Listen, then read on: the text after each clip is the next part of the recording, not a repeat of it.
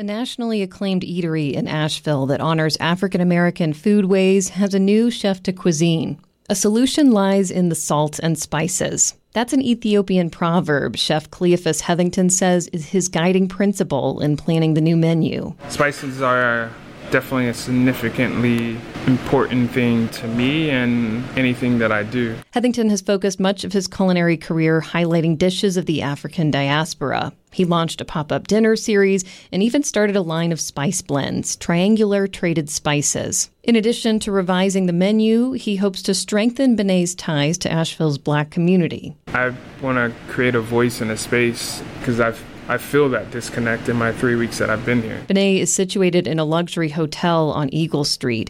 The area, known as the Block, is Asheville's historically black business district. In recent years, the Block has seen an increase in efforts to preserve that legacy, much of which was erased due to redlining and rising rent prices. This being a restaurant that is highlighting, you know, food of the African diaspora, although it is owned by, you know, two white gentlemen, but still as a black chef, like I'm going to take the opportunity that I've been given to run with it. Heathington is the restaurant's third chef de cuisine since it first opened in 2018.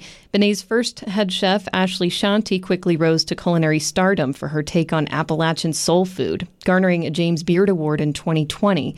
Shanti says she stepped down last fall to pursue restaurant ownership opportunities. Her successor and former sous chef Malcolm McMillian filled the top kitchen job for less than a year. I'm Cass Harrington, BPR News.